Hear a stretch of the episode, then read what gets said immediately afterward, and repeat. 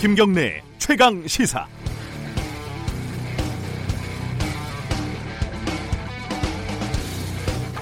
솔직히 이게 좀 진짠가 싶었습니다. SNS에서 이런 사진이 돌더라고요. SBS 기사인데요. 제목이 법무부 떠난 조국, 자택 엘리베이터 기다리는 뒷모습. 뭔가 의미심장한 걸 비유하는 그런 기사 같지 않습니까? 그런데 기사 내용을 보면 정말 뒷모습뿐입니다. 요즘 말로 헐이죠, 헐. 이 기사를 검색해서 SBS 홈페이지에 들어가 보니까 제목을 조국 자택 앞에서 법무부 관계자들과 악수 이렇게 바꿨더군요. 사진도 바꾸고요. 스스로도 좀 부끄러웠나 봅니다. 매일경제 기사는 아직 살아있습니다. 제목이 굳은 표정 조국 차문 쾅 닫고 외출. 오늘이 만우절이 아닙니다. 이게 진짜 기사 제목입니다. 내용은 더 초현실적인데요. 퇴임하고 집에 돌아온 조국 교수가 외출하면서 기자들 질문에 대답하지 않고 화가 난 듯 차문을 쾅 닫고 외출했다가 다시 돌아왔는데 흰색 종이 가방을 들고 왔다. 그런데 그 속에는 뭐가 있는지 모르겠다. 이게 끝입니다. 이건 현장에 있던 기자가 데스크한테 취재 상황을 보고를 한 거 아닌가 싶습니다. 보고가 바로 기사로 변환되는 지극히 효율적인 시스템을 매일경제는 구축을 한 것 같습니다. 이런 걸 취재 경쟁이라고 불러야 할지도 모르겠습니다. 기자 여러분, 그리고 주류 언론이라고 불리는 언론사 관계자 여러분, 그렇게 너무 열심히 안 해도 됩니다. 계속 그렇게 열심히 하면 독자들이 아마 화를 낼 겁니다. 차라리 좀 노시기 바랍니다. 10월 17일 목요일 김경래 최강시사 시작합니다.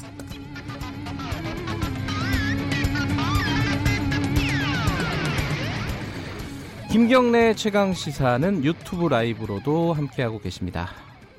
샵 9730으로 문자 보내주시면 저희들이 공유하겠습니다. 짧은 문자는 50원, 긴 문자는 100원입니다. 스마트폰 애플리케이션 콩 이용하시면 무료로 참여하실 수 있습니다. 오늘 목요일입니다. 주요 뉴스 브리핑 시작하겠습니다. 고발 뉴스 민동기 기자 나와 있습니다. 안녕하세요. 안녕하십니까. 검찰 조국 장관 사퇴 이후에 검찰개혁 속도를 늦추지 않기 위해서 정부가 좀 분위기를 다잡는 모습입니다. 네, 문재인 대통령이 어제 김오수 법무부 차관, 이성윤 검찰국장을 청와대로 불렀는데요. 네. 검찰 내에 강력한 자기 정화 기능이 될 수 있도록 하는 감찰 방안을 마련해 보고하라 이렇게 지시를 했습니다. 네. 대검에도 자체 감찰 기능이 있고 법무부에도 2차적인 감찰 기능이 있지만 실효성 있게 작동되어 왔던 것 같지 않다 이렇게 얘기를 했는데요. 네. 방안들을 마련해서 준비가 되면 자신에게 직접 보고를 해주시면 좋겠다 이렇게 얘기를 했습니다. 조국 전 장관이 사퇴 전에 발표한 검찰 개혁 방안을 10월 중에 다 끝낼 수 있도록 해달라 이렇게도 당부를 했습니다. 네. 그리고 대검이 어제 오후에 외부 전문가로 구성된 인권위원회를 설치를 하고 법무부와 협의해서 인권보호 수사 규칙 등을 마련하겠다고 밝혔는데요. 검찰이 내놓은 5번째 검찰 개혁 방안입니다. 벌써 5번째인가요? 그렇습니다. 어제 공개가 된 이 인권보호 수사 규칙 초안이 이게 공개가 된 게 아니라 발표된 그 초안, 언급이 된 초안이 언론에서 이걸 좀 구체적으로 공개를 했었죠. 그렇습니다. 이게 어떤 내용인지 좀 알려주세요. 기존 인권보호수사 준칙에 없는 조항들이 좀 대거 들어갔습니다. 네. 검사가 수사 중인 범죄와 관련 없는 범죄를 수사하지 못하도록 하는 이른바 그 부당한 별건 수사 금지 조항이 신설이 됐고요. 그게 구체적으로 별건 수사 금지라고 들어가 있다는 거죠? 그렇습니다. 예. 구체적으로 보면 직접 연관된 범죄, 동종 유사 범죄, 여러 사람이 공동으로 범한 범죄, 범죄 은닉, 증거인멸, 위증죄 등을 제외하고는 수사 도중에 단서가 나오지 않는다는 이유로 다른 범죄 혐의점을 찾는 것을 전면 금지하고 있습니다. 네. 그리고 검찰의 직접 수사와 관련해서도 관할 고검장 역할을 강화했는데요. 국회의원, 지방자치단체장, 그리고 5급 이상 공무원의 직무 관련 범죄 등에 대해서는 검사가 수사 개시 전 고검장에게 사전 보고하도록 의무화했습니다. 헌법에 규정된 검사의 영장 청구권과 관련해서도 제동장치를 마련을 했는데요. 구속영장이 기각이 돼서 재청구하는 경우에 검찰시민위원회 심의 등 국민 의견을 반영하는 방안도 고려한다. 이런 규정이 포함이 됐습니다. 네. 다만 의무사항은 아니라는 게 법무부 설명입니다. 그리고 압수수색 물건, 장소를 수사에 필요한 최소한의 범위 내로 특정을 하고요. 압수수색 대상자, 변호인이 압수수색 과정에 참여할 기회를 충분히 보장하라. 이런 규정도 들어갔습니다. 아마 검찰은 내줄 수 있는 거는 빨리빨리 내주고 지킬 것은 지키자 뭐 이런 전략인 것 같아요. 어제 급하게 좀 낸 측면이 있는 것 같습니다. 지킬 거를 뭘 지키려고 하는지 그걸 잘 봐야 될 것 같습니다. 네. 지금 조국 장관 가족들과 관련된 수사 계속되고 있는데 이게 그 표창장 관련해서는 공판이 곧 시작이 되죠. 근데 이게 좀 파행을 빚을 분위기라면서요? 원래 그 내일로 예정이 돼 있었거든요. 아, 내일인가요? 그렇습니다. 예. 근데 검찰이 이 재판 날짜를 바꿔달라고 법원에 요청을 했습니다. 검찰이요? 그렇습니다. 정경심 교수 쪽에서도 변호인 측이 기일 변경을 지금 요청을 한 그런 상태거든요. 양쪽에서 다 요청을 한 거네요. 그래서 바뀔 가능성이 좀 있는 것 같습니다. 검찰은 물리적으로 수사를 당장 마무리하기 힘들 것 같기 때문에 변호인과 같은 취지로 기일 변경 신청서를 냈다고 밝혔습니다. 정경심 교수 쪽은 조금 다른 이유를 들고 있는데요. 검찰 수사 기록 열람 복사가 전면 제한이 돼서 방어권 행사가 어렵다고 밝혔습니다. 네. 그리고 표창장을 위조했다고 한 공소장도 바뀔 예정이기 때문에 사실상 재판 준비가 불가능하다 이렇게 지적을 하고 있는데요. 네. 정경심 교수 쪽은 검찰이 증거 목록도 주지 않았고 참고인 진술을 표목으로만 정리한 문서만 건네받았다 이렇게 밝히고 있습니다. 네. 이에 대해서 검찰은 증거 목록을 정 교수 쪽에 공유를 했고 다만 수사가 진행 중이기 때문에 구체적인 수사 기록 열람 복사는 어렵다 이런 입장을 밝히고 있습니다. 공판이 시작돼야지 이제 열람 복사가 가능하다 이런 뜻인 것 같고 그런 것 같습니다. 증거 목록에 대해서는 공유를 했는데 서로 간에 이게 증거 목록이 맞냐 아니냐 뭐 이걸 갖고 지금 다투는 것 같아요. 그렇습니다. 어제는 또 무슨 진단서, 이태원 증명서라고 확인서라고 해야 되나요? 이번 확인서. 그게 위조가 됐니 안 됐니 이런 걸 가지고 공방을 벌이더라고요. 네. 근데 저는 잘 이해가 안 되는 게 그걸 일일이 다 이렇게 중계를 할 필요가 있나 싶어요. 검찰 쪽에서 그것도 좀 흘린 것 같은데요. 그건 조금 이해가 안 되는 대목이 있습니다. 그 뭐 좀 확인을 해가지고 어느 쪽이 좀 신빙성이 높다는 기사를 봤으면 좋겠는데 그것도 아니고 양쪽 주장만 있어요 지금. 중계만 하고 있는 거죠. 네. 아니 또 뭐 연관되는 얘기긴 한데 알릴레오 방송 유시민 노무현 재단 이사장이 방송하는 거죠. 거기서 KBS 기자를 성희롱하는 내용들이 나와가지고 좀 시끄럽죠 이 부분이. 유시민 이사장이 이제 어제 사과를 했습니다. 네. 진행자로서 생방송 출연자의 성희롱 발언을 즉각 제지하고 정확하게 지적해서 곧바로 바로 잡았어야 했는데 그렇게 하지 못했다 이렇게 사과를 했고요. 성평등과 인권, 인간의 존엄성에 대한 자신의 인식과 태도에 결함과 부족함이 있다는 증거라고 생각하며 깊게 반성한다고 밝혔습니다. 네. 그 알릴레오 방송에서는 장용진 아주경제 법조팀장이 출연을 했는데요. KBS 법조팀 기자의 실명을 언급을 하면서 실명도 나왔어요? 방송에서? 실명을 언급을 했습니다. 라이브에서는요.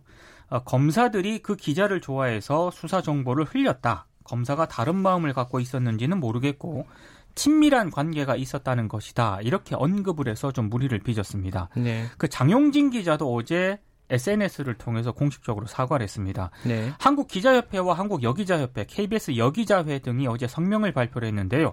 여성 기자와 모든 여성 직업인, 전체 언론인의 인권과 명예를 훼손하는 사안으로 엄중히 규탄한다고 밝혔습니다. 이게 굉장히 오래전에 이런 얘기들을 남자 기자들이 많이 했어요. 그 여기자가 취재를 잘하면 저거는 외모 때문이다. 뭐 이런 식의 어떤 프레임이라고 할까요? 좀 오래된 얘기 아닙니까? 요새는 그런 얘기하는 걸 거의 들어본 적이 없는데 이걸 방송에서 이렇게 했다는 게 좀 우리 또 장영진 기자는 저희 고정 패널이기도 하셨습니다. 네. 좀 신중하셨으면 어땠을까? 난 좀 아쉬움이 듭니다. 다음 소식 전해주시죠. 여성가족부가 올해 1분기 기준 사업보고서를 제출한 상장 법인 전체 임원 성별 현황을 조사를 했거든요. 네. 전체 임원 가운데 여성 임원이 4%에 불과했습니다. 네. 지난해 매출액 상위 500대 기업만 놓고 따져보면 여성 임원 비율이 3.6%로 더 낮아지게 되고요. 네. 상장 법인 사외이사 가운데 여성의 비율 역시 3.1%에 그쳤습니다. 100명 중에 3명, 4명밖에 안 되는 거네요. 그렇습니다. 네. 그리고 전무 이상인 높은 직급의 여성 임원은 오너 일가인 경우가 많았는데요. 여성 부회장 31명 가운데 오너 일가가 무려 83.9%로 나타났고요. 그 극소수의 여성 고위 임원들도 오너의 일가들이다. 그렇습니다. 더 심각한 거는 경영 지원 업무를 맡은 여성 임원의 77.3%도 오너 일가였습니다. 네. 여성가족부가 앞으로 매년 조사 결과를 발표할 예정이라고 하는데 이거 너무 수치가 좀 낮은 것 같습니다. 유리천정이 알게 모르게 있다는 얘기죠. 그렇습니다. 예. 연예인 설리 씨 사망 사건 관련해가지고 경찰의 공문서가 유출이 됐다. 이거 무슨 얘기입니까? 좀 이거는? 이해가 안 되는데요. 예. 소방서와 경찰이 각각 작성한 내부 문건이 온라인에 유포가 됐습니다. 유출된 두 건의 문건 가운데 하나는 신고를 받고 출동한 성남 소방서가 경기도 소방재난본부에 보고하기 위해 작성한 거고요. 다른 한 건은 관할 파출소에서 성남 수정경찰서, 경기 네. 남부경찰청 보고용으로 만든 상황보고서라고 합니다. 그걸 누가 찍어가지고 이렇게 유출을 했습니다. 아, 그래요? 그렇습니다. 그리고 경찰이 설리 사망과 관련해 작성한 내부 문건도 카카오톡 등에 동시다발적으로 유포가 된 것으로 확인이 됐는데요. 경찰은 일단 유출된 문건이 경찰이 작성한 것으로 추정을 하고 있습니다만 네. 유출 경위 파악에는 좀 소극적인 입장을 보이고 있습니다. 이거 누가 유포했느냐, 유출자를 처벌하라 이런 요구하는 목소리가 높아지고 있습니다. 간단한 사실관계 내용들은 기자들한테 공유를 하죠. 이게 이제 보도를 해야 되니까. 네. 근데 이게 문건 자체가 이렇게 유출이 됐다. 이해가 안 되는 대목입니다. 이 부분은 좀 조사를 할 필요가 있겠네요. 그렇습니다. 박근혜 전 대통령 소식이 오랜만에 하나 들어와 있네요. 병실을 최근에 옮겼다고 하는데요. 30평형 규모의 1인실이라고 합니다. 하루 입원비가 162만 원인데. 옮긴 데가 30평이에요? 그렇습니다. 그전에는 더 큰 데 있었던 얘기네요. VIP 병실에 있었는데 57평형이고요. 아, 원래요? 예. 네. 하루 입원비가 327만 원이라고 하는데 이거 본인이 다 전액 부담을 해야 됩니다. 대통령, 전직 대통령은 국가에서 해주지 않나요? 재직 중 탄핵을 당한 전직 대통령은 전직 대통령 예우에 관한 법률에 따른 치료비를 지원받을 수 없습니다. 그렇군요. 알겠습니다. 오늘 여기까지 듣겠습니다. 고맙습니다. 고맙습니다. 고발뉴스 민동기 기자였고요. 김경래 최강시사 듣고 계신 지금 시각은 7시 37분입니다.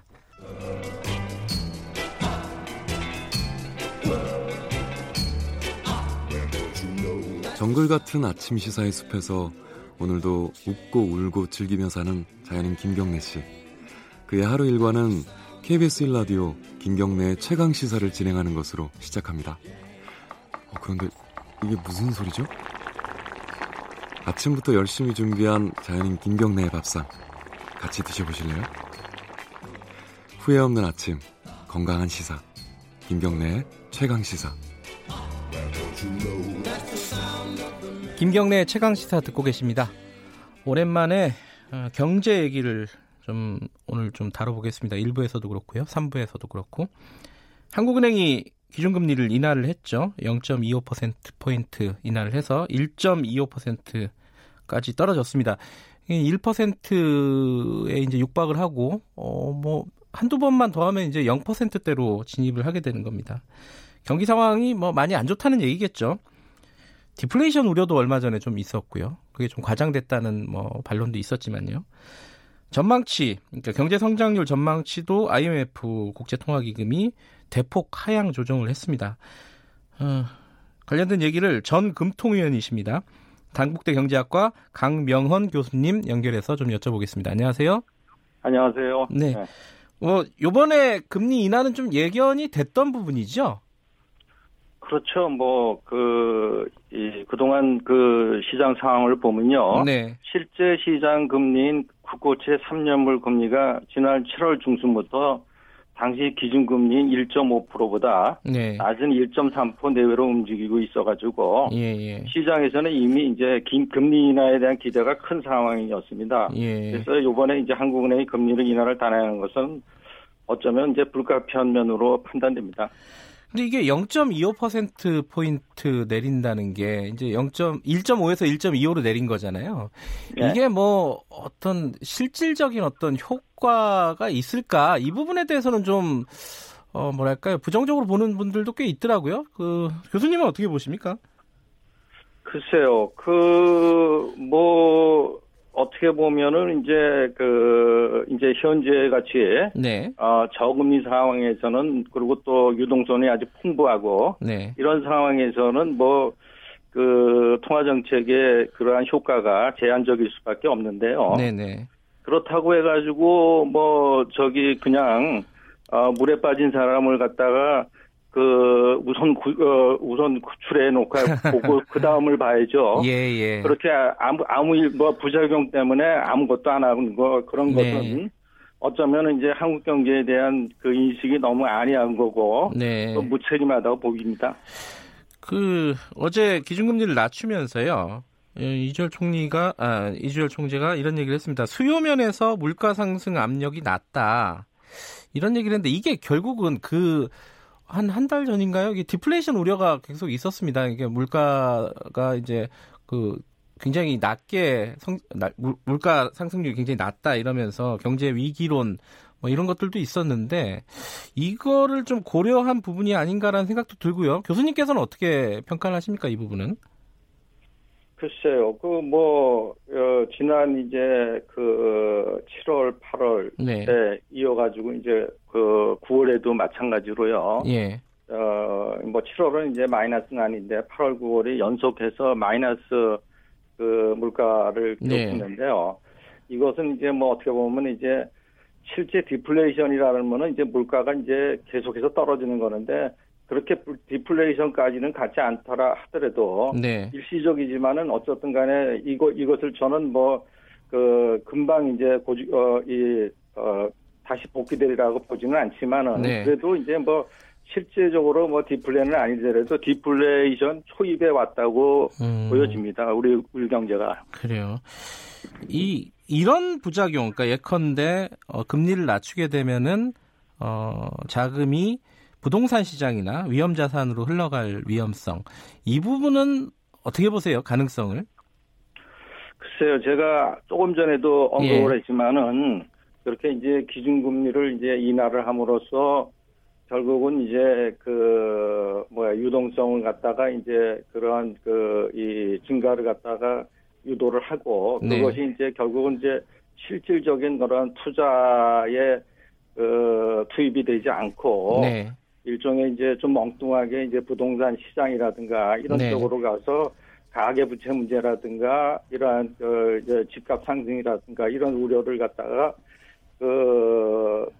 이야기할 가능성은 충분히 있다고 봅니다. 예. 그렇지만 이제 아까도 제가 언급했지만은 네.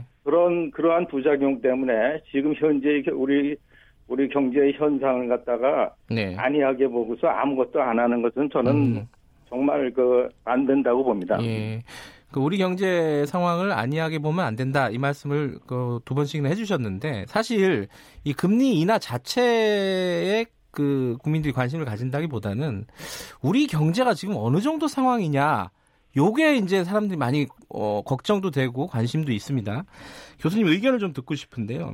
지금 IMF는 2.6%에서 2%로 경제 성장률 전망치를 조정을 했습니다. 좀 대폭으로 조정을 한 거죠. 근데 청와대 그렇죠. 얘기는 조금 달라요. 한국 경제는 좀 선방하고 있다.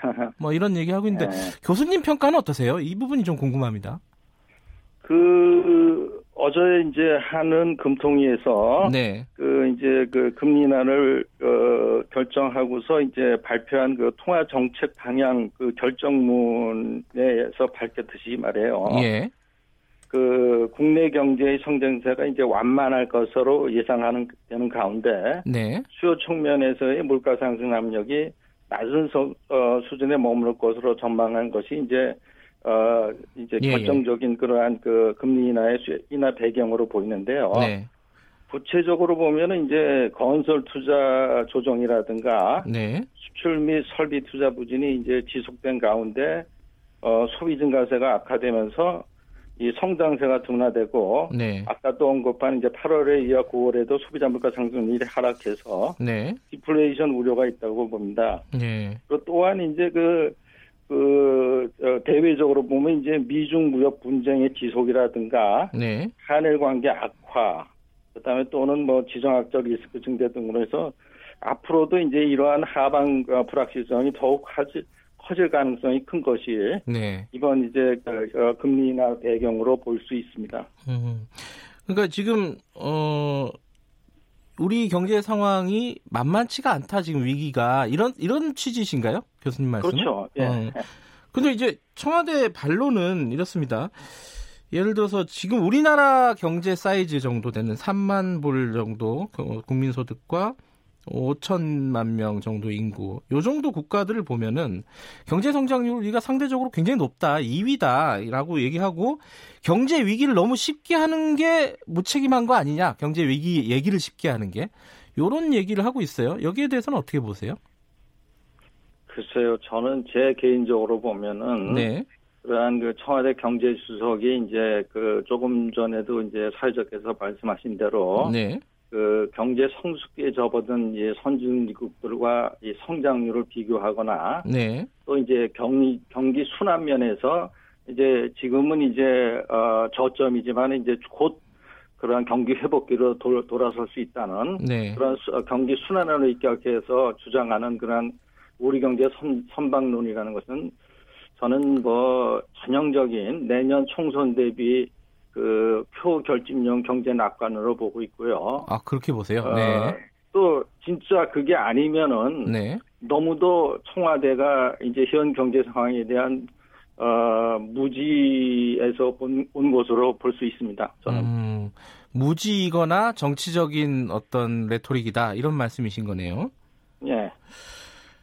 지금 이제 0.25% 내리면은 그 1%에 근접했습니다.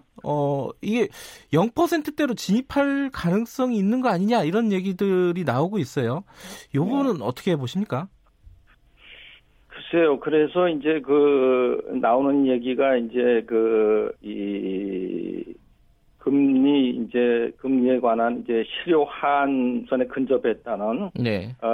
시각이 이제 대두되는데요. 뭐 실효 하한이라는 것은 뭐 다른 게 아니라 그 금리가 이제 자본 유출 가능성이나 통화 정책 효과 등을 감안해서 내릴 수 있는 그러한 기준금리 하한선인데요. 네네. 여기까지 내려왔다고 보는 거죠. 아 지금이 그 하한선이라고 보세요? 아니 저는 그렇게 보지 않는데요. 예. 이제 시중에서 이제 그런 얘기들이 네, 하고 네. 그렇기 때문에 실제적으로 세계 경제 침체가 이제 한국 경제에 도래를 하면은. 네. 이 중앙은행인 한은이 쓸 수 있는 통화정책의 총알인 네. 금리 여력이 이제 불충분하다는 주장을 이제 많이들 하죠. 네네네.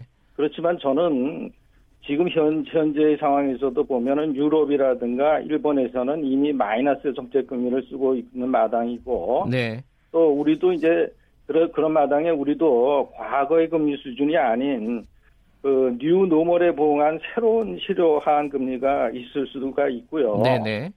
또 다른 그러한 이 통화 정책 방법으로서는 그러한 비전통적인 통화 정책으로 이제 양적 완화 등을 갖다가 고려할 수 있습니다. 그래서 네. 그러한 그 이 우려는 저는 뭐 네. 제가 아까도 누차 말씀드렸지만은 물에 빠진 사람은 이제 물을 예. 구출해 주는 게 가장 우선 급선무라고 생각됩니다. 예.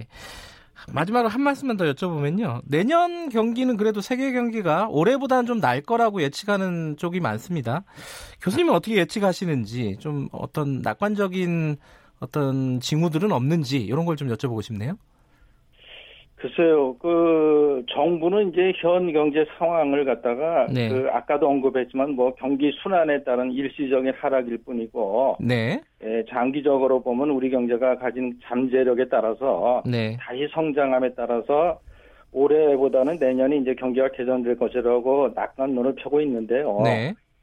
저는 이제 그 여타 대다수의 국내외 예측기관들이 이제 올해 한국 경제 성장률의 전망치를 갖다가 1%대로 낮추고 있고, 네.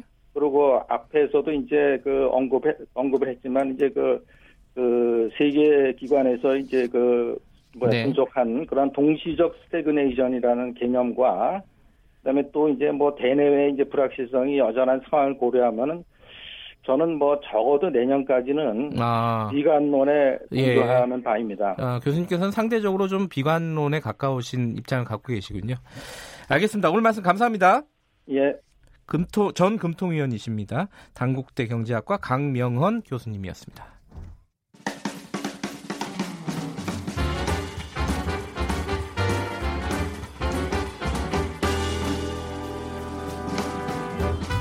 여러분의 아침을 책임집니다. 김경래의 최강시사. 김경래의 최강시사, 최강스포츠입니다. KBS 스포츠 취재부 김기범 기자 나와 있습니다. 안녕하세요. 네, 안녕하세요. 어제 그 평양 축구 관련해갖고 기사가 굉장히 많았습니다. 네. 뭐 뒷얘기도 많고요. 몇 가지 좀 전달해 주시죠. 정상적으로 중계방송 됐을 때보다 안 되니까 훨씬 많은 뉴스가 쏟아졌던 오히려? 것 같고요. 네네. 네, 뉴스적인 측면에서 봤을 때는 거의 뭐 유례를 찾아볼 수 없을 만큼의 관심이 네. 굉장히 외신도 높았고. 관심이 많았고요. 그렇습니다. 네. 예. 자, 어제 선수들이 그 베이징 경유에서 자정이 넘어서 그 새벽에 입국을 했어요. 네. 그래서 당연히 이제 궁금증을 이 선수들의 증언을 통해서 풀어봤습니다. 증언을 통해서. 자, 네. 대표팀 주장 손흥민 선수 인터뷰였는데요. 네. 자, 전쟁 같았다. 그 경기를 그렇게 묘사했습니다. 아, 경기 내용 자체도? 네, 굉장히 거칠었고 심지어 북한 선수들이 입에 담기 힘든 욕설을 선수들에게 해서 욕설도 했대요? 굉장히 좀 격앙된 분위기였다고 하더라고요.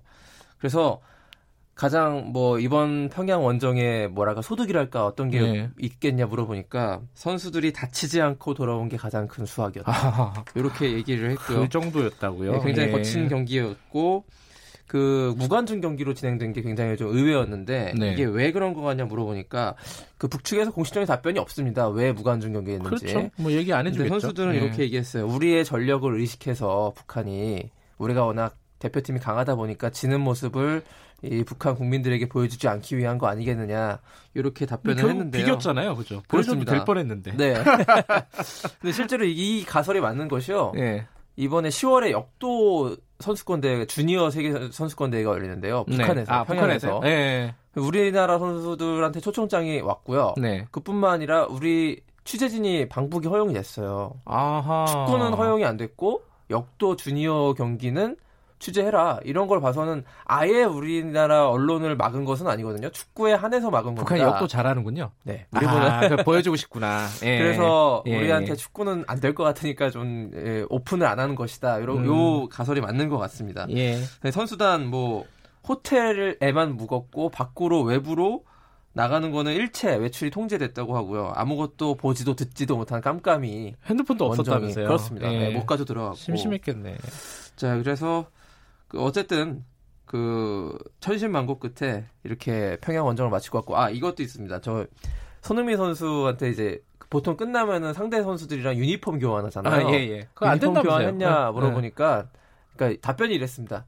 굳이 분위기 안 좋았던 분위기라는 것을 방증하고 있는 그런 말이었고요. 네. 자, 어쨌든 다 대표팀은 11월 달에 재소집돼가지고 레바논 원정 준비하게 됩니다. 근데 그 어제도 제가 여쭤봤는데 네. 이 경기를 볼 수가 있는 겁니까 지금 앞으로? 그래서 원래 이제 거기서 축구협회를 통해서 북측이 제공한 경기 영상을 받아서 지상파 3사가 오후 5시에 오늘 중계할 예정인데요. 이게 아직 있는데. 최종적으로 결정이 안 된 이유가 자 받아보니까 영상을 받아봤는데 이 화질이 너무 떨어지는 그 영상이었어요. HD로 안 찍은 모양이네요. SD급이고 4:3 비율입니다. 옛날 화면이군요. 그렇죠. 한마디로 말하면. 이거를 5시에 방송으로 90분 경기를 풀로 다 지금 환경에서 방송하는 것이 적당하느냐 지금 논의를 하고 있고요. 저희 스포츠 PD들도 이 영상을 받아봤는데 저 중계 PD들이 이건 좀 방송하기 어려운 수준의 그런 제 생각에는 방송해줬으면 좋겠습니다. 그래도 궁금하시잖아요. 네, 궁금하네요. 그 어제 사실은 스웨덴 주 북한 스웨덴 대사가 그 경기를 받고 핸드폰으로 찍은 영상이 그분은 또 들고 있었나 봐요. 핸드폰을. 그분은 대사니까 허용이 됐겠죠.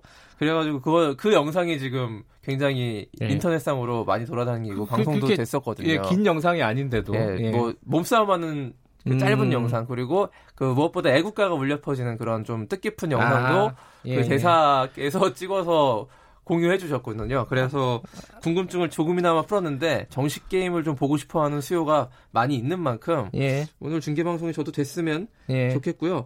이번 평양 원정에 대해서 축구협회 차원에서 응원단 방북 무산, 뭐 그래서 여러 가지 국제축구 규정에 위반될 만한 사안들을 철저하게 재검토해가지고 정식으로 조치를 밟을 계획이라고 합니다. 그렇지, 현행 규정으로는 뭐 방법은 별로 없다면서요, 그렇죠? 네. 알겠습니다. 내일 뭐 오늘 봤으면 좋겠네요, 경기. 네. 김기범 기자였습니다. 고맙습니다. 고맙습니다. 김경래 최강시사 1부는 여기까지 하겠습니다. 잠시 후 뉴스 듣고 8시 5분에 돌아옵니다.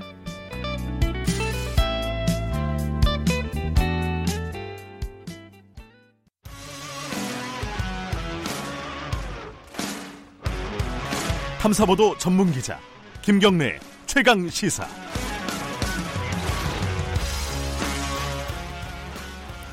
KBS 1라디오 김경래 최강시사 2부 시작하겠습니다. 검찰개혁이 속도를 내고 있죠. 법무부나 검찰 쪽에서도요.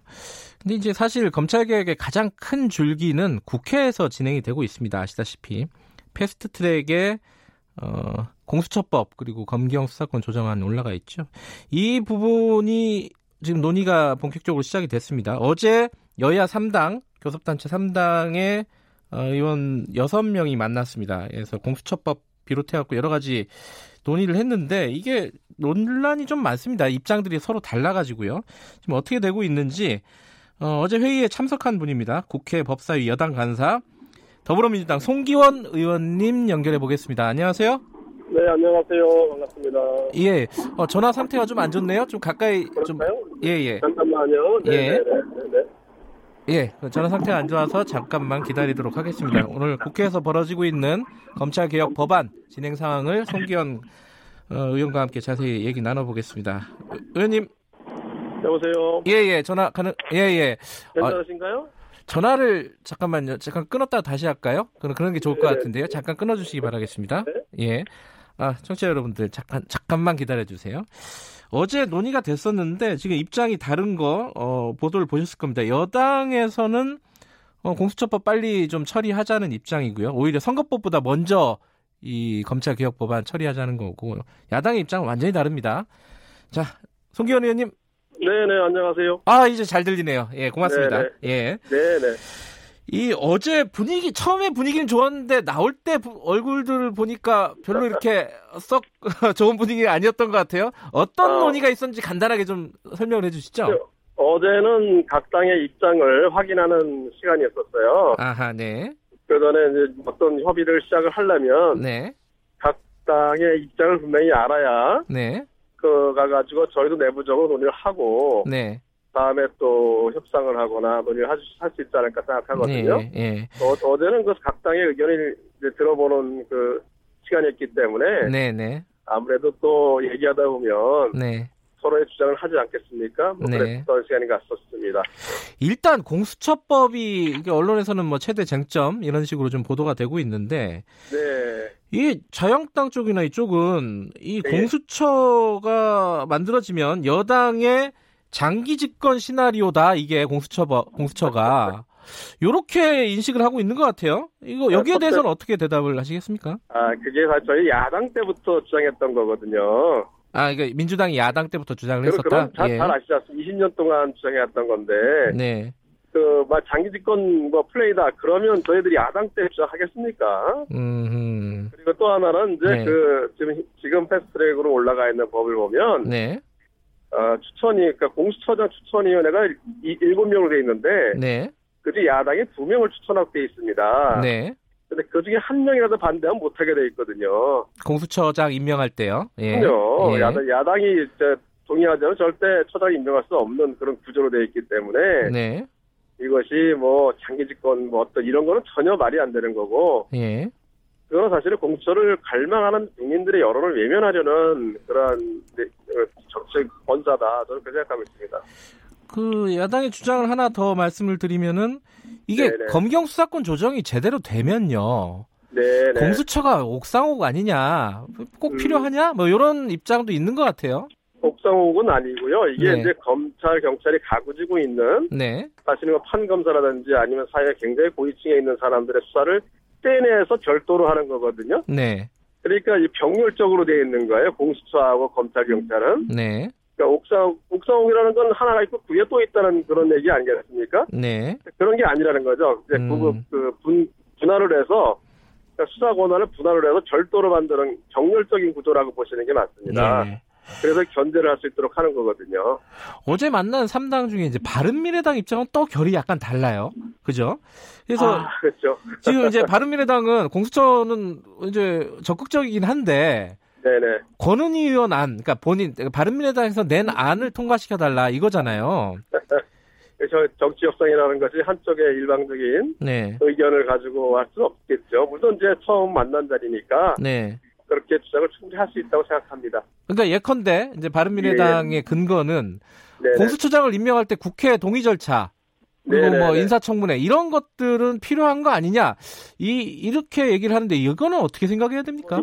인사청문회는 하도록 되어 있고요. 여당안도 하도록 되어 있나요? 예. 하도록 있습니다. 그리고 또 동의하는 국회의 동의를 받아야 되느냐 안 받아야 되느냐 이 문제는 네. 뭐 그건 충분히 협상을 통해서도 조정을 할 수 있는 문제라고 생각합니다. 그거는 협상의 네네. 여지가 있다 이런 말씀이시네요? 그렇습니다. 네, 그렇습니다. 네. 그러면 예를 들어 백혜련, 그러니까 민주당의 백혜련 의원안과 바른미래당의 권은희 의원안 어떤 거를 올리느냐, 어떤 거를 네. 표결로 처리하느냐 이거는 어떻게 되는 거예요? 이게 좀 헷갈려요. 두 개가 올라가 있어서. 이제 두 개의 법이 같이 돼 있는데 사실 내용은 비슷하지만 법이 다른 명칭으로 돼 있고 별도의 법으로 돼 있어서. 네. 사실은 뭐 본회의 두 건이 다 상정이 될 수 있습니다. 그렇게 네. 있으면 각각의 표결을 하겠죠. 네. 그래서 표결을 해서 한쪽을 표결을 하면 다른 쪽, 한쪽을 표결해서 한쪽이 저게 되면 결정이 되면 다른 쪽은 부결되겠죠. 네. 뭐 그래서 아마 결정이 되리라 생각하고요. 근데 그 전에 사실 저희들이 협상을 하고 있기 때문에 네. 그러면 충분히 조정을 할 수 있지 않을까 저는 그렇게 생각하고 있습니다. 내용으로 들어가면요, 이게 조금 네. 복잡한 얘기긴 한데 이제 수사권, 네. 기소권 문제가 있습니다. 네. 지금 이제 민주당 안에서는 공수처에다가 수사권도 네. 주고 네. 기소권도 네. 일부 주는 걸로 돼 있어요, 그죠? 네, 그렇습니다. 네. 이게 좀 위험하다. 이게 안 그래도 지금 검찰 권력을 좀 견제하고 나눠야 된다. 이런 게 지금 시대적인 과제인데 네. 이거 좀 위험한 거 아니냐? 공수처에다 너무 권한을 몰아주는 거 아니냐? 이게 사실은 같은 당의 금태섭 의원이 이런 우려를 얘기하고 있습니다. 그죠? 근데 기본적으로 그것이 네. 수사권 조정하고 별도로 네. 특정 대상에 대한 수사 분야를 바짝 떼가 분할해서 네. 그러니까 특별히 이제 검찰이나 이런 법원이나 이런 관련된 사건을 분할을 해가지고 정렬시키는 것이기 때문에 네. 수사권과 다른 문제인데요. 물론 공수 안에서도 기소와 수사 같이 되어 있으면 네. 우려했던 그런 우려를 하실 수도 있다고 생각합니다. 하지만 네. 공수처라는 것이 여러 가지 이래서 공수처장 임기도 제한되어 있고 네. 또 공수처의 검사라든지 그 경우에도 선발을 해서 하는 절차가 별도로 되어 있기 때문에 네. 그렇게 커다란 하나의 조직으로서 수사가 되고 있는 그런 것과는 다르다 생각을 하거든요. 네. 그래서 수사 기소가 같이 되어 있다고 하더라도 충분히 그런 점에 견제가 될 수 있다고 보고 있어요. 이게 검찰이나 이쪽에 또 보고 있는 부분도 있고 그래서 그런 부분은 충분히 견제될 수 있다 생각합니다. 지금하고는 다르다고 생각합니다. 지금은 검찰이 수사와 기소를 독점하기 때문에 네. 그래서 뭐 수사와 기소를 분리한다 해도 기소 자체는 이제 검찰이 독점하고 있는 거 아니겠습니까? 네. 그거에 대해서 생기는 어떤 권력 견제의 부족함 네. 이런 것을 공수로 이제 보완하는 그런 거거든요. 그래서 충분히 수사 기소 같이 있더라도 견제는 가능하다 저희 생각하고 있습니다. 공수처에 대한 우려하는 목소리 중에 하나를 더 이제 질문을 드리면은 이게 이제 금태섭 의원 같은 경우도 이 글로벌 스탠다드에 안 맞는다. 그리고 여상규 의원 같은 경우도 세계적인 입법 전례가 없다 이런 게 공수처 같은 조직이. 네. 우리나라가 굳이 꼭 이걸 해야 될 필요가 있느냐 이런 건데 요거 어떻게 받아들여야 될까요? 지금 우리나라 검찰 같은 일은 전 세계적으로 없습니다. 오히려 우리나라 검찰 같은 데가 전 세계적으로 네. 없다. 예. 그래서 공수처가 우리가 논의가 시작된 게 이제 20년 됐거든요. 예. 그것은 지금과 같은 우리나라 수사 구조가 세계적으로 없기 때문에 네. 거기에 대한 견제로 나온 거라고 생각하시면 됩니다. 그래서 예. 지금의 현재 검찰 제도 이게 전 세계적으로 없는 얘기 때문에 예. 거기에 견제하기 위해서 나온 공수처도 입법례가 많지 않을 수밖에 없는 거죠. 이 공수처라는 게 좀 과도기적인 거 아니냐라는 생각도 들어요. 말씀하신 대로 지금 검찰이 우리 대한민국에서 좀 무소불위의 권력을 갖고 있기 때문에 네. 그걸 개혁하고 견제하는 장치 중에 하나로 만들었지만 이게 계속 가야 될 제도이냐 이런 의견도 있더라고요. 근데 기소권을 계속해서 검찰이 독점하고 있기 때문에 네. 지금 수사기소 분리한다고 그 안으로 하더라도 네. 기소권은 완전히 검찰이 독점하고 있거든요. 네. 공수처는 사실 기소권을 분할한다는 데 의미가 있습니다. 예. 지금 근데 또 하나 그 아마 네. 청취자분들도 굉장히 궁금해하실 부분이 이 논의를 3당의 논의를 지금 검찰개혁법부터 시작을 했단 말이에요. 그죠? 아, 네. 근데 선거법하고 이게 연동이 돼 있잖아요. 그리고 선거법을 먼저 처리하기로 합의가 다 돼 있지 않습니까? 그죠? 그 합의는 사실은 이제 네. 자유한국당을 뺀 네. 그 바른미래당하고 민주평화당하고 그쪽하고 정의당하고 합의한 부분이죠. 네. 그 아마 그 부분에 대해서 그 한국당하고 합의됐던 건 아닌 걸로 저는 알고 있고요. 예. 네. 그래서 그 부분은 사실은 뭐 이 어제 얘기했던 네. 그 투투투 이 논의하고는 다른 네. 차원의 문제인 것 같아요. 그 부분은 이제 각 당의 지도부들이 협의할 문제라서 제가 그 부분에 대해서 말씀드리는 거는 조금 입지가 아니다 지금 생각이 듭니다. 근데 이제 민주당 입장은 검찰개혁법부터 먼저 처리하자는 거 아닌가요? 지금 나오는 거는? 근데 그 부분도 제가 네. 답을 할 수 있는 위치는 아닌 것 같아요. 아 그래요? 네네네. 그 부분은 아마 원내대표들끼리 협의를 해서 할 문제다 생각이 되거든요. 그러면요. 예, 그거는 어떻게 되는 겁니까? 이 검찰개혁법 같은 경우에 본회의 처리 가능 시점, 이인영 원내대표 같은 경우는 10월 29일이라고 했잖아요. 네네. 근데 이게 자유한국당 같은 경우는 한 달 그 법사위 거쳐야 된다 이건데 이게 네. 국회법 해석도 좀 애매하고 어떻게 보세요 이거는? 네, 국회법에 명시적인 규정이 없어서 네. 사실 그건 이제 각 당 의견이 좀 나눠지는데 저희들 입장은 어쨌든 법사위 고유법이거든요 이것이. 예. 고유법에 대해서는 체계적고 심사를 따로 하지 않는 것이 원칙이다 생각을 하고 있고요. 네. 그 부분이 진짜 입법이 안 돼 있다 보니까. 네.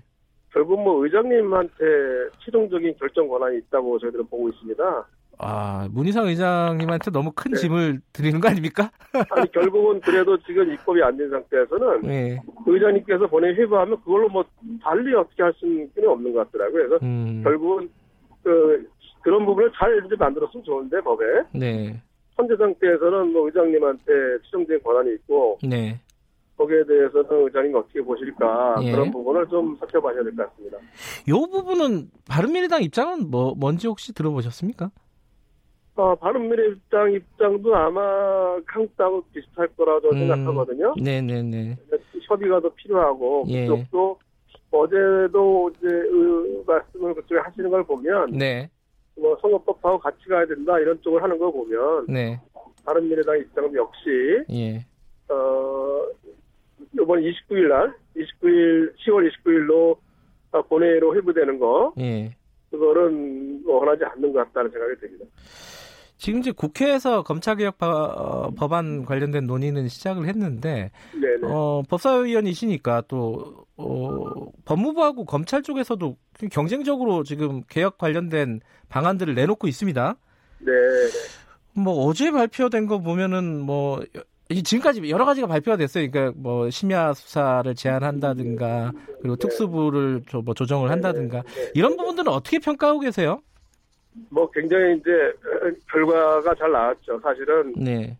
그동안 이제 우리 문재인 정부 들어서면서부터도 계속 여러 가지 방안이 나왔는데 시행이 안 됐습니다. 네.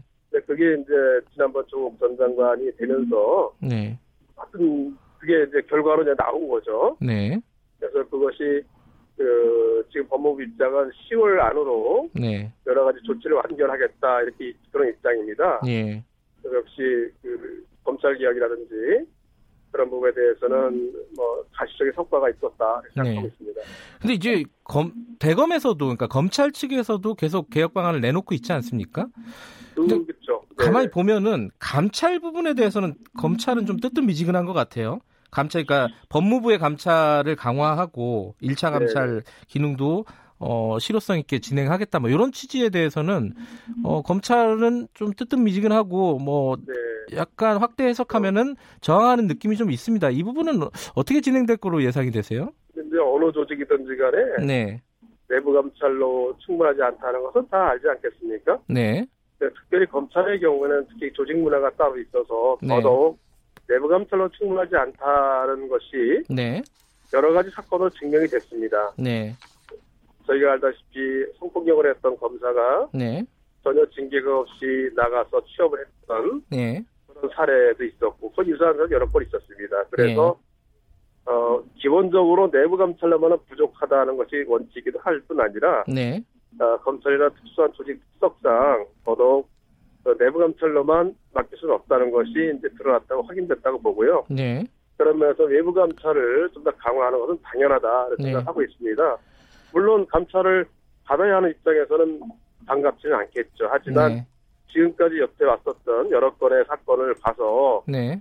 그것을 본인들이 거부할 수는 없다를 생각하고 있습니다. 마지막으로요.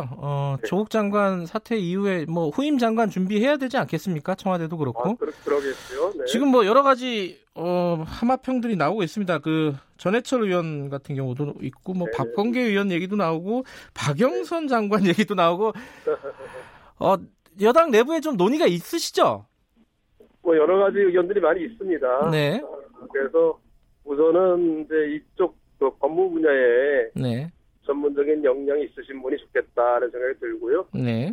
그 한편으로는 국민들이 열망하시는 검찰개혁, 사법개혁을 정말 잘 완수할 수 있는 의지가 있는 분야가 되겠다. 네. 그런 두 가지 저의 생각은 있습니다. 검찰 출신은 좀 쉽지 않겠죠? 이번 같은 상황에서? 그렇게 단정하는 거는 사실 좀 그렇고요. 제가 말씀드린 것처럼 검찰개혁의 의지가 확고하고 네. 네. 그런 데 대한 신뢰가 있다고 하면 뭐 굳이 배제할 네. 수 될 수 없다 생각하는데요. 알겠습니다. 여러 네. 가지로 거론되는 분들은 검찰 출신은 아니신 것 같습니다. 안 넘어오시네. 이렇게 질문을 드려도. 오늘 말씀 감사합니다. 네네 감사합니다. 국회 법사위 네. 여당 간사 더불어민주당 송기헌 의원이었습니다.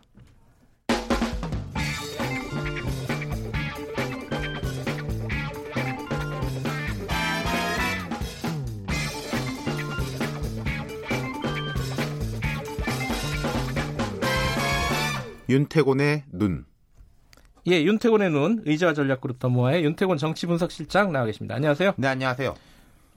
장관 인선 얘기 조금 더 해보죠. 네. 좀 얘기들이 하나씩 구체적으로 나오고 그러니까 있습니다. 지금 왜 이게 빨리 이야기가 나오냐면은 보통 네. 개각이라면은 그 새로 들어온 사람이 청문회 통과하고 임명장 받을 때까지 전 장관이 자리 지키고 있잖아요. 아, 그렇죠. 예. 근데 지금 이제 조국 전 장관이죠. 나갔잖아요. 어제 이제 문 대통령이 차관하고 검찰국장 불러가지고 되게 보고도 이례적인 장면이었습니다. 지시도 하고 네. 그러니까 법무부 장관이 공석이기 때문에 네. 빨리 해야 된다는 거죠. 네. 지금 이제 관전 포인트가 한 두세 가지 돼요. 그래요? 그러니까 하나씩 짚어보죠. 아까 송기헌 의원하고 이야기한 것처럼 새 법무부 장관이 누가 되느냐 첫 번째 되고 그렇죠. 네. 그럼 다른 자리도 뭐 이거 같이 하느냐 원 포인트냐 아니면 그렇죠. 뭐 중폭이냐 소폭이냐 예. 뭐 예. 지금 이제 법무부 장관 자리 빨리 채워야 되는데 지금 이제 물색하고 있으니까 이제 10월 중순 아닙니까? 네. 그럼 뭐 빨리 해가지고 이달 안에 지명한다고 해도 청문회 거치고 뭐 이러면 한 11월 중순 돼야 임명장 받는단 말이에요. 예. 근데 애초에 이번 사태하고 별개로 연말쯤에는 개각 요인이 있었단 말이에요. 총선이 있으니까요. 그렇죠. 예. 그러니까 이제 뭐 김현미, 유은혜 장관 등이 나오느냐 마느냐 약간 어정쩡하게 돼 있고 또 이낙연 총리도 일주일 지나면은 뭐 열흘인가 지나면은 민주화 이후에 최장수 총리라고 그러거든요. 아, 그래요? 그러니까 이제 이낙연 총리는 뭐 불명예 제대가 아니라 좀 명예 제대를 할 때가 된 거죠. 총선 네. 앞두고 그런 등등의 이제 일정이 있었던 것인데 그럼 이번 일이 터졌는데 자 그러면은 11월에 장관 바꾸고 12월에 뭐 또 다른 장관 바꾸고 할 바에야 합치는 게 낫지 않겠냐 이런 그리고 또 분위기 대신하는 것도 되고 논리적으로는 그게 맞는데 그렇죠. 청와대 입장은 그렇게 안 나오더라고요. 그렇죠. 그러니까 청와대에서 예. 어제 이야기가 나온 거는 법무장관 인선과 다른 장관 교체가 이루어질 수 있다는 관측은 사실이 아니다. 이렇게 네. 잘랐어요. 이게 다 두세 가지 이유가 있는 것 같은데 법무장관 빨리 해야 되는 게 첫 번째.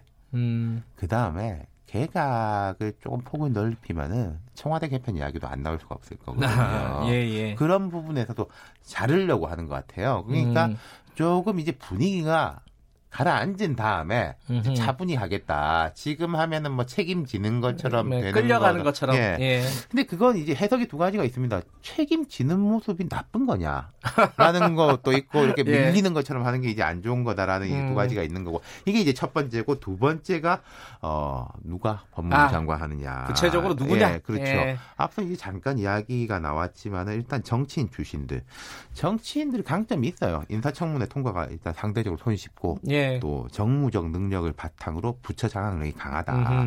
현 정부 들어서 김부겸, 김영춘 전 장관이나 현재 김현미, 박영선, 유은혜 장관 등이 그런 케이스죠. 특별히 무리 없이 잘 끌어가고 있는 느낌이에요. 예. 네. 그러니까 정치인 출신 중에서 지금 딱 두 사람 이름 거론되는 사람이 전해철, 박범계. 예. 이 두 사람 다 법조인 출신이고 전해철 의원은 참여정부 때 민정비서관 거쳐서 민정수석까지 지냈습니다. 네. 문재인 대통령 수석 때 비서관, 비서실장 때 수석 지냈어요. 박지원 의원이 얘기를 했죠. 전해철 의원은. 그리고 예. 이제 박범계 의원도 법무비서관 지냈어요. 참여정부에서. 네. 사법개혁에 대한 전문성도 있고 네. 또 그 이후에 지역구에서 여러 번 당선됐고 국회에서도 법사위 경력이 있고 그러니까 뭐 전문성, 정무적 능력, 경력 또 말하자면 이른바 코드까지 다 갖춘 인물들이죠. 근데 좀 약간 시기적으로 좀 골치 아픈 거는 이번에 장관 되면 총선은 이제 못 나가는 거잖아요. 무조건 못 나가는 거죠. 예. 자기 총선 출마한 사람은 1월에 공직 사퇴해야 됩니다. 그러면 아까 우리가 한번 일정 짚어봤지만 내일 지명되더라도 인사청문회 거치고 하면 11월 중순 돼야 임명장 받아요. 네.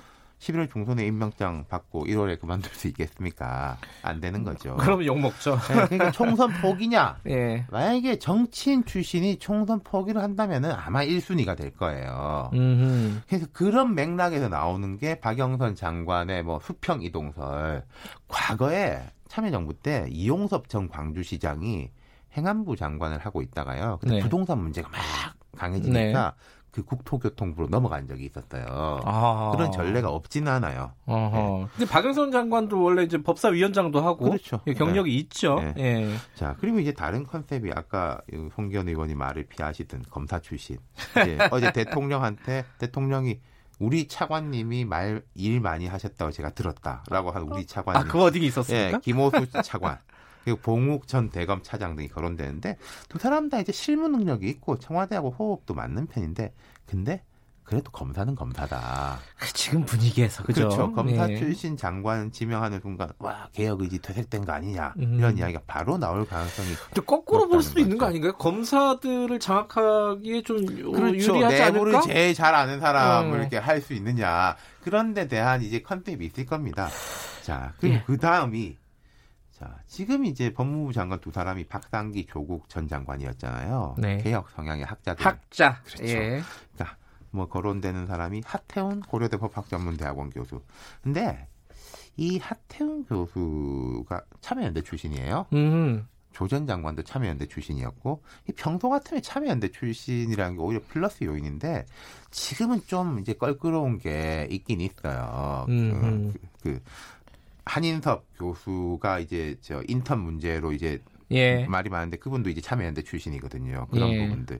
그리고 이제 비검사 출신 법조인 컨셉. 뭐 예컨대 2017년 신고리 공론화 위원장 맡았던 김지형 전 대법관이라든지 대법관. 아, 예. 백승원 전 민변 회장 등 이름이 오르내리는데 근데 대법관 출신이 장관 가는 거는 못 본 것 같은데 그런 적이 있나요? 김영삼 정부 때 안우만 장관이라고 있었어요. 아, 그래요? 네. 근데 그때도 좀 말이 많았었어요. 기억력이 이게. 굉장히 좋으시군요. 여기까지 듣겠습니다. 예. 고맙습니다. 윤태곤의 눈이었고요. 김경래의 최강시사 3부는 잠시 후에 하겠습니다. 일부 지역국에서는 해당 지역 방송 보내드립니다.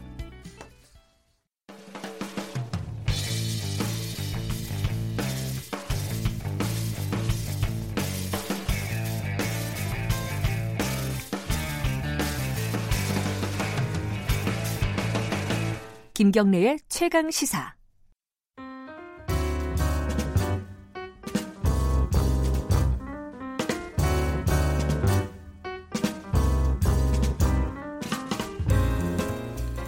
KBS 1라디오 김경래 최강시사 3부 시작하겠습니다.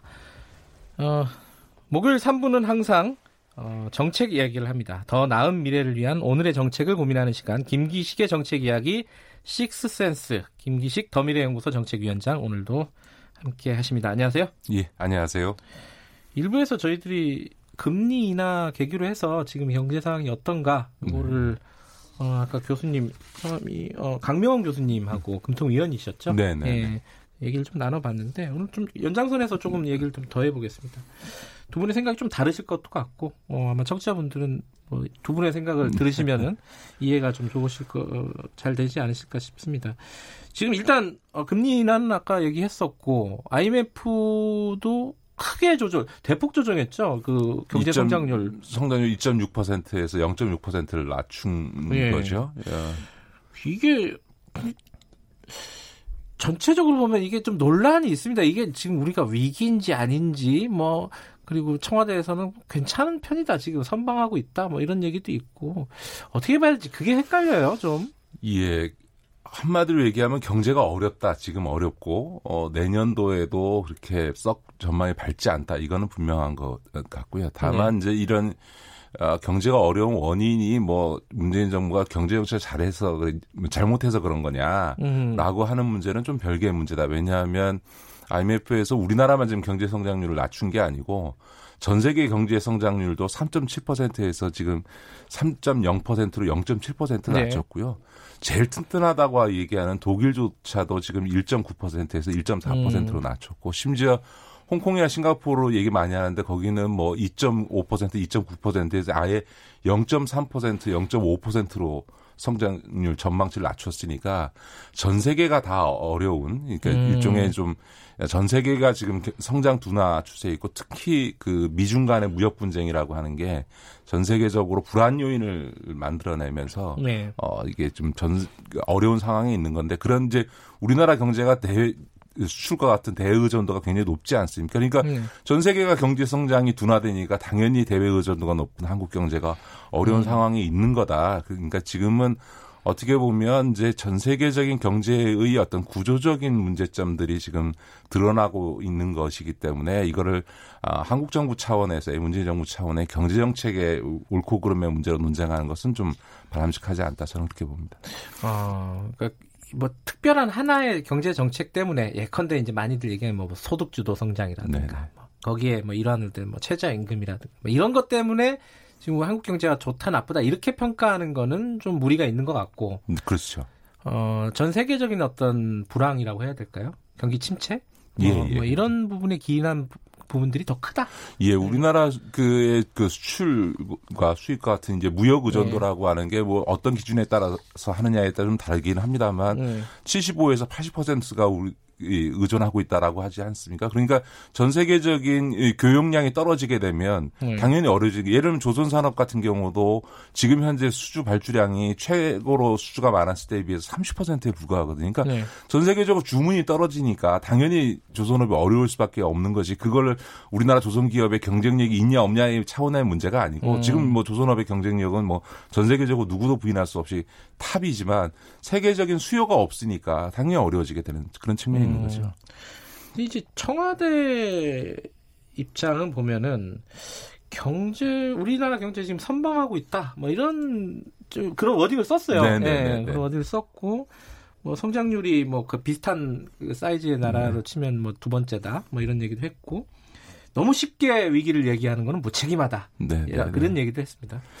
아마 청와대 이호승 경제수석의 그 발언은 현재 경제 상황에 대한 인식이 크게 다르지는 않을 겁니다. 아마 다만 이게 경제라는 게 실물에 있어서의 분석과 판단도 중요하지만 경제가 굉장히 심리적인 요소에 굉장히 영향을 받거든요. 그러니까 위기다 그러면 사람들이 점점 위축돼서 예를 들어서 국민들은 소비를 줄이고 기업은 투자를 줄이게 되면 더 이제 악순환에 들어가니까 이런 심리적인 요소를 고려해서 어렵긴 하지만 위기라고 얘기하는 건 지나치다. 그 말은 사실 한편의 진실이기도 하고요. 그러니까 어쨌든 경제에 있어서의 심리적인 요소들을 생각한 염두에 둔 것이기도 합니다. 근데 다만 이런 뭐 문재인 정부 초기에도 그랬습니다. 이게 예를 들면 고용 상황에 대해서 어려움이 있을 때 곧 나아질 거다 이렇게 얘기하다가 계속 안 좋으니까 점수를 오히려 잃었지 않습니까? 그런 점에서 보면 위기라고까지 얘기하는 것은 무리가 있지만 그렇다고 해서 세계가 어려운데 그래도 우리는 선방하고 있다 이렇게 얘기를 하면 이렇게 현장에서 이렇게 어려움을 겪고 있는 분들한테는 아니 저렇게 아니한 식으로 경제를 운영한단 말이야 라는 오히려 불신을 만들 수 있기 때문에 현재에서 저는 뭐 경제에서 심리가 중요하긴 하지만 현재의 상황을 솔직하게 국민들에게 얘기하고 그런 상황에서 우리가 그러나 우리만 어려운 건 아니다. 그리고 아직 우리 경제의 펀더멘탈 제조업 경쟁력은 아직 있으니 우리가 좀 희망을 갖고 갑시다. 이렇게 좀 하는 게 훨씬 더 바람직하지 않나 생각을 합니다. 뭐 최근에 나온 어떤 여러 가지 변화들 하나씩 좀 얘기해 보면요. 어제 금통위에서 금리 인하한 거 0.25%포인트 낮춘 거. 요거는 뭐 어쩔 수 없는 선택이다. 뭐 이렇게 보는 쪽이 많은 것 같더라고요. 예, 어쩔 수 없는 선택이긴 합니다만 저는 그 효과에 대해서는 약간 좀 회의적입니다. 그래요? 왜냐하면 이제 워낙 계속 초저금리 상황이었지 않습니까? 뭐 지금 다시 최저치로 내려가긴 했지만 여전히 우리가 사실은 이전에도 저금리 상태였기 때문에 과연 이런 저금리 상태에서의 추가적인 금리 인하가 일종의 이제 시중의 유동성을 만들어내겠다라고 하는 건데 그 점에 있어서 어느 정도 이 효과를 발휘할 거냐에 있어서는 좀 저는 제한적일 거다 이렇게 봅니다. 사실 이런 상황을 대처하기 위해서 과거에 이미 금리를 인상을 좀 해놨어야 되거든요. 그런데 이제 이주열 총재가 지금 이미 연임하고 있는데 초기에 이 금리 인상에 대해서 상당히 소극적이다 보니까 통화당국으로서 일종의 수단을 잃어버린 측면이 있습니다. 그러니까 지금 와서 뒤늦게 금리를 인하하겠다고 해분들 과연 이 금리 인하가 소위 경기를 자극하는 소위 시중 유동성을 자극하는 효과를 얼마나 가질지에 대해서는 저는 다소 좀 회의적입니다. 아마 추가적인 인하까지 밀려갈 텐데 추가 인하를 한다고 해서 어느 정도 효과가 있을까? 그것도 저는 조금 의문입니다. 이주열 총재는 금리 정책에 아직 여력이 있다. 뭐 이렇게 밝히긴 하더라고요. 더 낮출 수 있다 이런 뜻일 텐데요. 저는 하여간 우리가 금리 정책을 통해서 어떤 효과를 거두기에는 원래 이제 금리를 조금 좋아지면 빨리 올려놓는 게 좋다라고 얘기하는 게 일종의 고금리라든가 중금리를 계속 가자는 뜻이 아니고 이런 어려운 상황이 왔을 때 금리와 같은 정책 수단에 이 효과를 낼 수 있는 어떤 룸을 만들어놔야 된다 이런 측면이 사실 좀 있는 거거든요. 이제 그런 점들을 사전적으로 못 해놨기 때문에 한은의 이런 금리 인하 조치가 가질 수 있는 효과는 상당히 제한적일 거다 저는 그렇게 봅니다. 또 어제 금리 인하 말고 또 하나 통계가 하나 나온 게 고용 동향이 나왔습니다. 네네네. 근데 뭐 최근에 본 것 중에 제일 좋은 것 같아요. 그렇죠. 네네네. 지금 일단 실업자도 4년 만에 가장 적었고 고용률도 이건 또 1989년 이래 가장 높았다. 네네, 고용률이요. 네네. 이게 좀 아이러니해요. 이게 뭐 상황은 안 좋고 경제 위기까지 얘기하는 사람들도 있는데 고용은 또 이렇게 좋다. 네네. 뭐 어떻게 봐야 지금 될까요? 뭐 지표는 굉장히 좋죠. 지금 이제 그 고용률이 지금 61.5% 뭐 특히 고용률을 15세에서 64세로 OECD 기준으로 하면 거의 67%가 넘어서 지금 뭐 기록적인 으로 좋고요. 실업률도 지금 7% 수준이어서 2014년 이래로 가장 좋고 제일 반가운 거는 청년 실업률이 지금 2012년 이래로 가장 낮게 7%대로 지금 떨어졌다라고 하는 거는 굉장히 좋은 신호다 이렇게 볼 수 있죠. 이거 좀 비판적으로 보는 쪽에서는 이게 노인들 일자리 그리고 이제 정부에서 돈 풀어가지고 단기 일자리, 그러니까 양질 일자리 아니고 단기 일자리만 많이 늘어서 지금 이렇게 통계상으로 좀 뭐랄까 착시 현상이 벌어지는 거다. 이렇게 보는 쪽도 있더라고요. 이제 나눠서요. 이제 노인 일자리 늘린 효과다라고 얘기를 하는데 아니 고령화 사회에 노령 인구가 늘어나고 있고 노인 빈곤을 맨날 비판하면서. 당연히 노인 일자리 늘려야죠. 왜냐하면 고령화되고 있으니까. 그러고서는 노인 일자리 늘렸다고 비판하는 건 저는 비판을 위한 비판이라고 생각합니다. 어차피 저희 사회가 그 초고령 사회로 가고 있기 때문에 뭐 65세 이상 노인들의 경우에 있어서도 계속 일자리를 늘려야 되는 부분이 맞다. 다만 그것이 전에도 말씀드렸습니다만 젊은이들의 일자리가 경쟁되지 않게 3, 40대 일자리가 줄었잖아요. 3, 40대는 이제 전반적으로 줄 수밖에 없는 거고요. 그러니까 이게 노인들에게 맞는 일자리들을 계속 만들어 가야 되는 측면에 있어서는 저는 뭐 고령자들의 일자리가 늘어나는 거는 고령 사회에 있어서 뭐 당연한 거라고 생각하고요. 정부 돈으로 일자리를 만들었다라고 얘기하는 건 저는 역설적으로 이 지금 상황이야말로 재정 투입의 효과가 입증되고 있는 거다. 오히려 이렇게 일자리 상황이 어려울 때일수록 재정을 투입하면 이렇게 일자리가 늘어난다라고 하는 것을 확인시켜줬다라고 저는 오히려 봅니다. 그러니까 국민이 낸 세금을 가지고 그 예산을 쓰는데 가장 절박한 게 일자리 아닙니까? 그러면 가장 우선적으로 일자리를 만드는데 정부가 예산을 쓰는 건 너무 당연한 거고, 오히려 지금 오늘 이번에 발표된 고용지표는 정부가 이렇게 전 세계적으로 경제가 어렵고 우리도 따라서 어려운 이런 상황일수록 재정 투입을 훨씬 더 많이 해야 된다.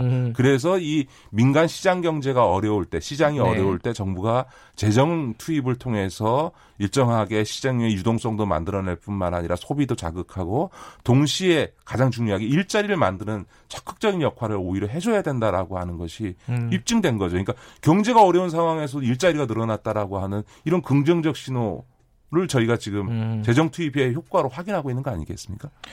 뭐 40대 일자리가 줄어들고 제조업 일자리가 줄어든 거는 전체적으로 경제가 어려운 부분을 보여주는 지표이고, 그죠? 예. 그러니까 지금 제일 어렵게 보여지는 게 이제 사실은 제조업 일자리가 계속 줄고 있다는 겁니다. 사실은 대한민국은 아직은 제조업 이 경제를 또 이게 좀 뒷받침하고 있는 사회 나라이기 때문에 이 제조업에 있어서의 일자리가 계속 줄어들고 있는 것은 심각하게 좀 받아들여야 될 문제일 거라고 봅니다.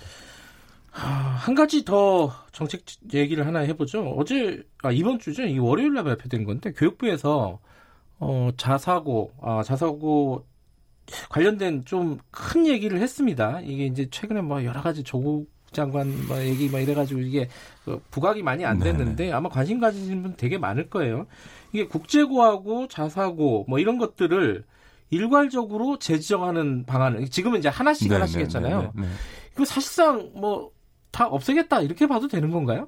그렇죠. 이제 지금 이 자사고 특목고라고 하는 것에 이 존립 기반이라는 게 법이 아니고 시행령에 근거를 하고 있는 거여서 그 시행령을 개정하게 되면 자사고 특목고를 일괄적으로 그 일반고로 전환할 수 있게 됩니다. 그러니까 논란이 있는데 한번 청취자들께서도 생각해 보시면 이 그 외고니 과고니 이런 건 이제 일종의 특수한 어떤 목적을 위해서 지금 학교를 수립한 거 아닙니까? 근데 외고 나와서 다 경제학과 법대 로스쿨 가려고 하고, 심지어 과학고 나와서 의대를 가고 있는 이런 현실에서 사실은 이 외고나 과학고나 특목고 같은 이런 자사고 같은 것들이 실제 설립 취지와는 달리 대학 입시 전문 학교로 지금 운영되어 온 게 현실이고요. 대학 입시 전문 학교. 그다음에 이제 더 큰 문제는 뭐냐 하면 입시 부담이라고 하는 게 이제 고등학생이 되면서 고3 3년 동안 입시 부담이었다면 이 자사고 특목고가 생기면서 입시 부담이 초등학교 3학년부터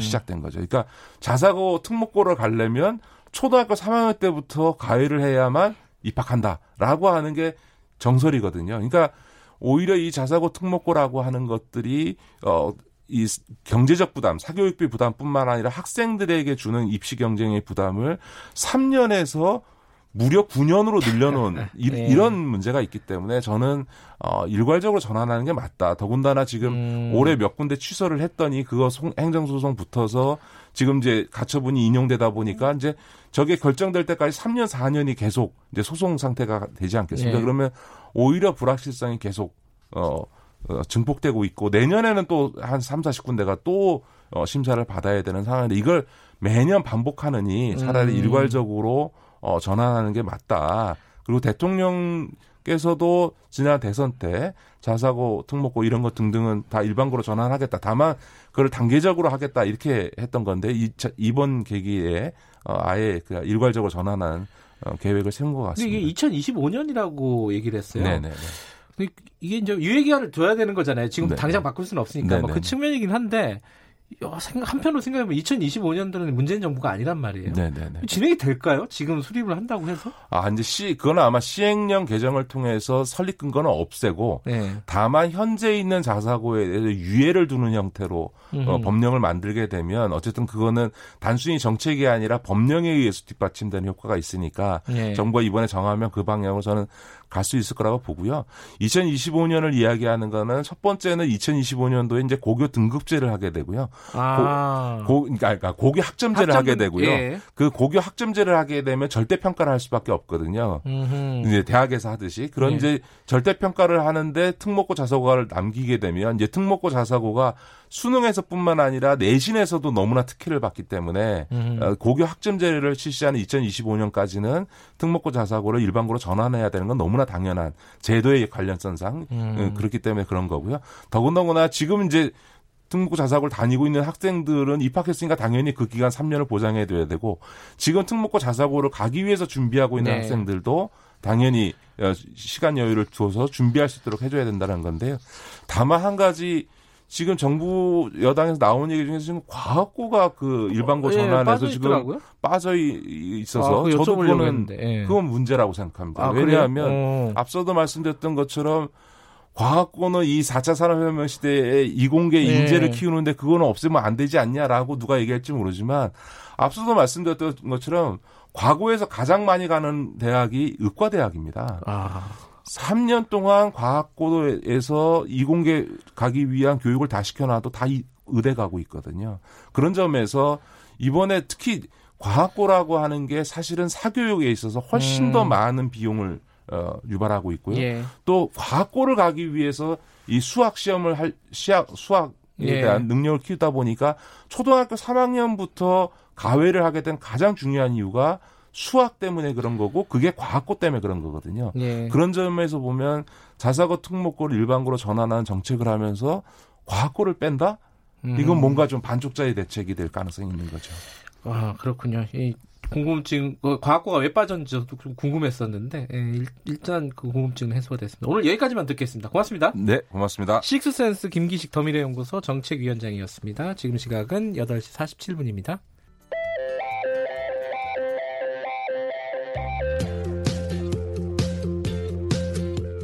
오늘 하루 이슈의 중심 김경래의 최강시사.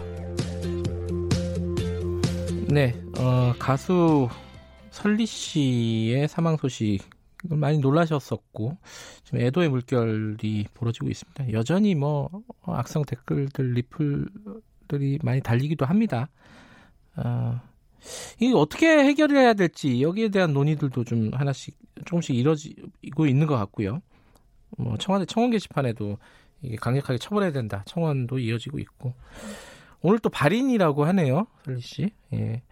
오늘은 한국 연예 매니지먼트 협회 좀 연결해 볼게요. 여기 악성 댓글에 강경 대응하겠다 이런 방침을 어제 밝혔거든요.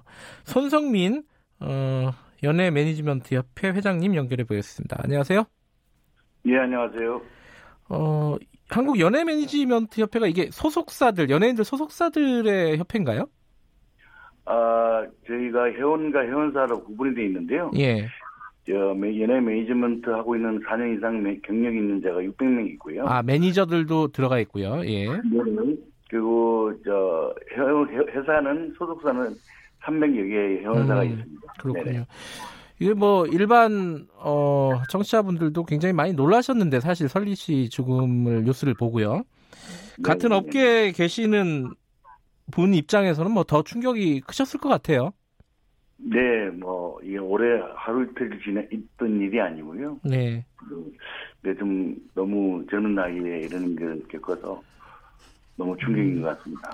네. 그 회장님 같은 경우는 주변에서 이제 연예인 활동을 하는 사람들이 이런 악성 댓글이나 뭐 이런 것들 때문에 고통을 느끼는 걸 직접 많이 보셨을 거 아닙니까, 그죠? 네, 그렇죠. 네. 어떤 고통을 느끼고 있는지 좀 청취자분들한테 말씀을 좀 해주세요. 이게 다 저희들은 간접적으로밖에 모르니까. 요즘에 오래전부터 이런 일이 많이 일어났었는데요. 네. 하지만 최근에는 이제 원래 한류가 일어나면서 바람 불면서 긍정적인 댓글도 많이 달리고 중심이 좀 올바르게 가고 있는 부분이 있는데요. 네. 불특정 다수가 네. 확인되지 않는 그 악플, 네. 전 가부에 대해서 심정, 뭐냐면은 그런 것들을 추적해서 악성 루머를 만들어가는 것에 대해서 연예인들은 많이 힘들어하고 고통을 호소하는 거죠. 네. 이게 그러니까 저기 예를 들어 이게 인터넷 사용하는 사용자들이나 이런 사람들한테 뭐 좀 자제해 달라, 뭐 이렇게 좋은 리플 선풀 같은 거 달아달라 이렇게 캠페인하고 이래서 될 일이 아닌 것 같아요. 아까 말씀하셨듯이 오래된 문제고 해결되지 않은 문제인데 어떻게 해야 된다고 보십니까? 어떤 대책이 필요하다고 보세요? 저희는 어저께 초강경 대응에 발표했지만요. 네. 저희가 할 수 있는 일은 최선은 목소리를 내는 거고요. 네. 예, 수사기관이든 법적이든 저희가 척출하겠다고 말을 하지만. 네. 정부에서 네. 이 온라인에 대해서 뭐 구체적인 어떤 징벌제가 나와야 되지 않나 생각이 드는데요. 네. 지금의 저 온라인의 사이버에 대한 죄는 네. 뭐 벌금 행위나 됐든 뭐 그렇게 뭐 그 경범죄에 들어가는데요. 네. 근데 사람이 이렇게 이 운명을 달리하는 경우까지 나올 정도면 네. 어떤 징벌이 그 정도가 경범, 중범 이렇게 나눠야 되지 않나. 그래서 징벌제가 좀 강화해야 된다 생각합니다. 네. 근데 연예인분들이 이런 네. 어떤 피해를 당했다고 뭐 법적으로 고소를 한다거나 이러기가 쉽지가 않잖아요. 최근에도 뭐 설리 씨도 마찬가지고요. 예. 어떻게 보면은 그런 사람들이 어떻게 올리고 난 뒤에 선처로 고소하는 경우가 많습니다. 예. 그런데 보통 연예인들은 자기가 마음이 아픈 걸 겪어보니 네. 많이 그걸 이해하고 합의를 봐주는 경우가 많습니다. 그런데 네. 이게 연예인들도 그만큼 감정이 예민합니다. 감정이 예민하기 때문에 상처도 받는 거고 그런 것도 용서도 하는 것 같습니다. 네. 근데 이게 그러니까 연예인 개인이 하기가 힘드니까 소속사나 이런 데서 이런 것들을 좀 관리하고 대책을 좀 마련하고 해야 되는 거 아닌데 너무 손 놓고 있었던 거 아니냐? 이런 뭐 좀 비판도 있더라고요. 저희는 그렇진 않고요. 근데 예. 이제 어떻게 보면 이제 좀 점점 이게 온라인 문화가 네. SNS나 이런 게 포털 사이트나 네. 뭐 많은 활동에 대해서 그 막으려고 해도 네. 어떻게 보면은 그거에 대해서 아파하는 것 때문에 그런 부분이 있다고 생각하는데요. 예. 그것에 대해서 방관하지는 않습니다. 저희도 예.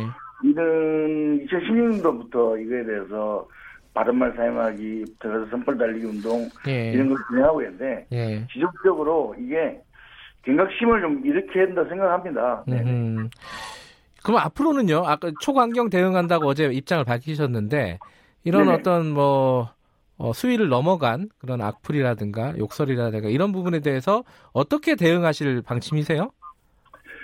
저희는 정부 나라에 우리가 어떤 목소리를 크게 낼 수밖에 없고요. 네. 그래서 뭐 저희 목소리를 들으셨으면 한다는 생각이 들고요. 네. 저희가 어떤 사람을 처벌하고 네. 하더라도 이런 것들에 대해서 처벌이 강화되지 않으면 힘들다 생각하고요. 아니 뭐 우리나라가 지금 현재 청장님도 장관님도 함부로 못하는데 저희가 어떤 강경을 한다 하더라도 정부의 도움이 있지 않으면 어떻게 할 수 있겠습니까? 네. 그러니까 정부에서 이런 거에 이거 연예인이 국한되지는 않거든요. 그렇죠. 예. 그러니까 연예인들이나 뭐 일반적으로 누군가 상대가 되니 아니면 내 자신이 되면 네. 상당히 많이 아픈 얘기거든요. 네. 그거에 대해서 서로가 이게 남을 다치게 하는구나 하는 걸 인식하는 게 중요하다고 생각이 들고요. 네. 이런 거에서 저희가 생각할 때는 그렇다고 해서 뭐 인터넷을 활동하는데 개인적인 자유를 막자는 건 아닙니다. 네. 어떤 실명제를 도입하고 네. 그리고 확인되지 않은 글들은 사용하지 않고 네. 그리고 이 연예인이나 유명인들을 대할 때 긍정적인 관심과 긍정적인 시선을 접근해야 되는데 네. 긍정적인 관심도 많이 있는 반면에 부정적으로 보거나 이게 네. 불특정 다수가 그렇게 어떤 네. 공격성으로 다가올 때는 그게 진짜 언어폭력이죠. 네. 네. 이번에 설리 씨 죽음을 보면서 들었던 의문은 연예인들은 여성도 있고 남성도 있지 않습니까? 근데 네네. 여성 연예인들한테 이렇게 좀 가혹한 악플이 달리는 이유 이거는 뭐라고 보세요? 저는 뭐 조심스러운데요. 예. 어떤 연예인이라는 직업은 대중들의 희노애락을 책임지는 사람들이잖아요. 네. 근데 뭐 동성이 됐든 이성이 됐든 어떤 질투심 유발을 할 수도 있다고 생각하고요. 근데 스타의 자리에 가면은 뭔가를 화려하게 보고, 네. 화려하게 뭘 찾아오는 게 많다고 생각을 하면 되는데, 네. 그러다 보니까 이런 것들이 많이 생긴다고 생각합니다. 근데 네. 사실 자리가 올라가고 인기가 있으면 있을수록 연예인은 지금 외롭거든요. 네. 그 외로운데, 그 외로운 사람들한테 사실 설리 씨 같은 경우도 네. 뭐 프로그램에서 악플레 밤이라는 것도 하면서 이겨내려고 노력 많이 했던 것 같아요. 네, 뭐 네. 동영상 인터뷰에 통해서 뭐 많은 거에서 예. 이걸 예. 이겨내려고 노력을 했는데 그것조차도 예. 또 공격하는 글들이 올라오다 보니까 알겠습니다. 예, 사회적인 예 대책 마련이 좀 시급한 것 같습니다. 고맙습니다. 네, 감사합니다. 손성민 회장이었고요. 다시 한번 고인의 명복을 빌겠습니다. 오늘 여기까지 하겠습니다. 김경래 최강시사였습니다.